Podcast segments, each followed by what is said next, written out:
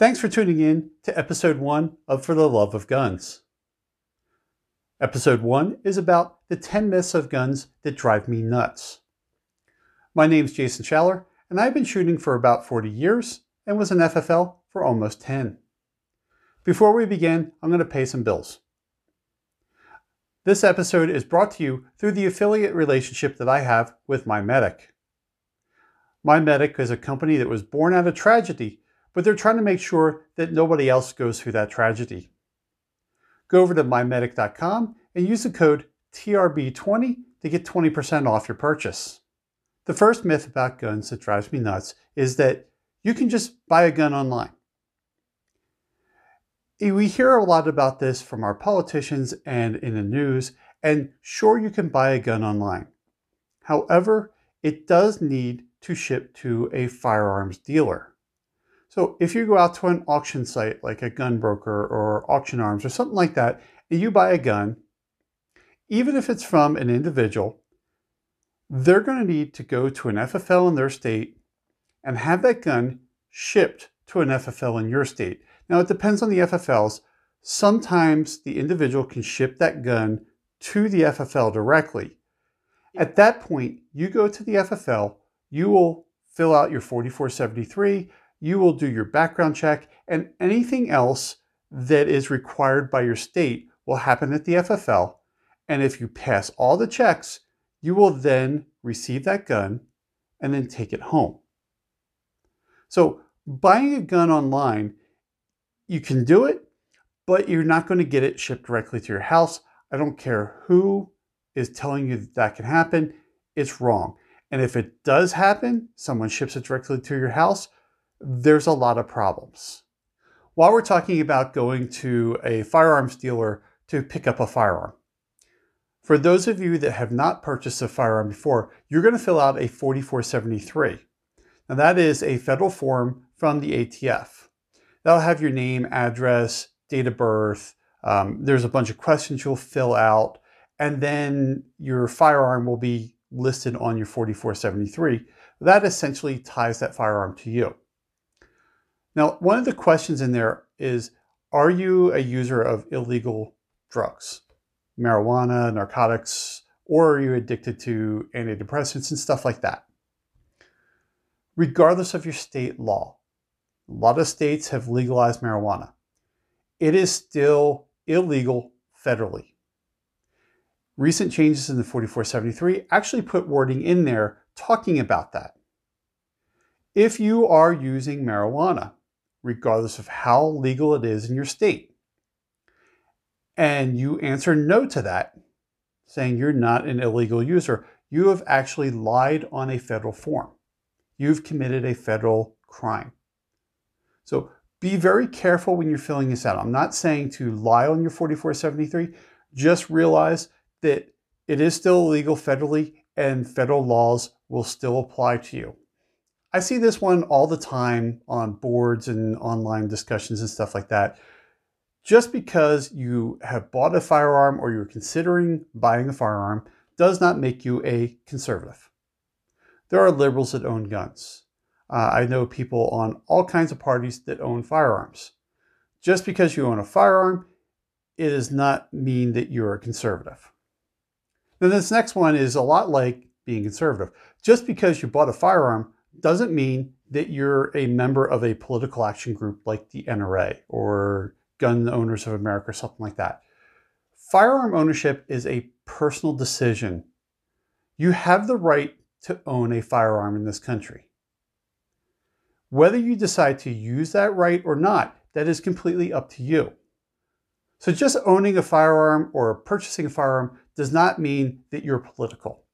This next one absolutely drives me nuts. We hear people talk about the gun show loophole.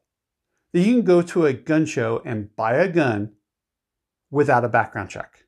This is kind of like the first one where we are talking about shipping a firearm. Yes, we talked about shipping a firearm. You can buy a gun online, but it's got to go to an FFL and you got to do your background check. If you buy a gun from an FFL, you're going to have a background check. FFLs are at the gun show. Now, what they're talking about is a person to person transfer. if you buy a firearm from a person and your state allows it, then you can buy that firearm without a background check. The politicians kind of twist words around and make it sound like gun shows are just bad and you can just go and buy a gun like you're in the middle of, you know, some foreign country that you go into a bazaar and just buy a gun and walk off with it. It doesn't happen like that. Yes, if you have a, person to person transfer and it's legal, you can buy a gun without a background check. But don't expect to just go to a gun show and just buy a gun from anybody without a background check. Now, I don't want this show to become just highly politicized, but unfortunately, with some of these myths, we got to talk about politics. And another myth is more laws will make us safer. They're not going to make us safer. Criminals are always going to break the law. Criminals are not going to look at the gun laws and say, I'm not going to commit this crime in this state or this city or this county or whatever because they have a tough gun law. Criminals are going to do illegal activities regardless of what the laws are. Laws only work when people follow them. The next one that drives me nuts is guns kill people. Guns do not kill people. People kill people. Whether I kill you with a gun, a hammer, an axe, or my car. That inanimate object did not kill you. So stop saying guns kill people. People kill people. people. Statistics drive me nuts because we will hear on the news or in articles and stuff like that there's 30,000 gun deaths. But what was the raw data behind that? How many of them were suicides? How many were suicide by cop? We don't know this stuff. You just assume that 30,000 people died because there was a gun battle in the street or a mass shooting, something like that. You don't know what the, what was behind that. So unless you have access to the raw data, don't listen to statistics. If you can get access to the raw data and make your own decisions, then trust it statistics can be skewed, and it can be skewed both ways. So be careful with that. Listen to your gut. If something sounds weird or you know out of the ordinary, don't believe it. We always say if it's too good to be true, it probably isn't true. Same thing goes with, with the statistics. And that's just not with guns. You can do that with everything. You know, speaking of statistics, I can come up with, you know, an off the wall statistic. You know, you can say, hey, you know, 100% of the people who use a toilet also use toilet paper. Well, where's the raw data of that? Maybe some people don't. I know it's kind of a disgusting analogy I'm creating here, but I can make up useless statistics as well. So make sure that you understand the raw data behind that. A big one we're having is, you know, assault weapons and weapons of war. You know, we have to ban the AR-15 because it is a weapon of war. There is no army in the world that uses the AR-15. They will use the M4 or the M16, either the select fire or the fully automatic version. The AR-15 is just sla slaughtered in the, in, in the media you know, it's the evil gun, the evil black rifle that you hear people talk about. Um, it's not this big evil thing. You know, people say there's no reason for an AR 15. There is. There's several reasons for an AR 15. I'm not going to get into them, but there are reasons for that rifle. Trust me, they're fun to shoot. Um, they're great for competition. There are legitimate reasons for that rifle. They're not a weapon of war. You know, some people are going to say, well, the police have it. Yes, the police have it. Police are not warriors. They're not, you know, they're, they're law enforcement. They're peace officers. They are not soldiers. So stop saying this is a weapon of war. It's not. we're hearing a lot of things about homemade firearms or 80% firearms. The politicians gave it the term ghost gun. Ghost gun drives me. I hate that term. It's not a ghost gun. You know, it's not this little thing that just, you know, shows up out of the blue and then it's there and then it's gone. No. This is a homemade firearms. We have a history in this country of maintaining and building our own firearms, going all the way back to when we founded the country.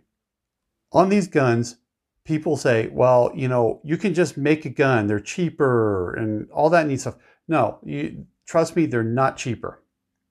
If you're going to do a homemade firearm, you are probably going to spend more money on building that firearm than you would of buying its equivalent at a store. They're going to start talking about, you know, people who can't pass background checks are going to buy these guns. No, it's they're not. You know, they're not going to buy these kits, build them. They're going to buy them on the street. It's going to be cheaper on the street to buy something that has previously uh, previously been stolen than it is to build a ghost gun. Plus, if you build these ghost guns, you're going to have to put your credit card somewhere. You know, you're going to have to buy the stuff online. It can be tracked. These criminals are going to buy the stuff on the street. There's no background check because they bought it illegally and then they commit a crime with it. And since it was bought on the street with cash and, you know, they cut a deal for this this cheap gun, trust me, it's cheaper for them to buy these guns illegally on the street than it is to buy and build these homemade firearms or so-called ghost guns. And don't think that they can just buy a 3D printer and start spitting off guns. It's not that easy. You're going to have to download the models, you have to slice them, you have to learn how to print the thing. You can't just pull this thing right off a 3D printer and then put a slide on it, throw a magazine into it, and shoot it. No, there are other components that have got to go into this as well. You have to have metal rails to shoot these guns. So you're either going to make them or you're going to have to buy them online. So don't think that 3D printing is just going to be like, you know, I can just pull this thing right off. No, you're still going to have to buy your slide, your barrel, your internal components, all that stuff. You're also going to have to buy or build rails to go into this so the slide can go onto it. Trust me, you're not going to just grab a gun right off the printer and then go shoot it. It's just not going to happen. Those are the 10 myths that drive me nuts. Now, if you're watching this on a video platform, let's hear you in the comments below. Did I get this right? Did I miss something? Or do you not agree with me? Thanks for tuning in, and I hope to see you in the next episode.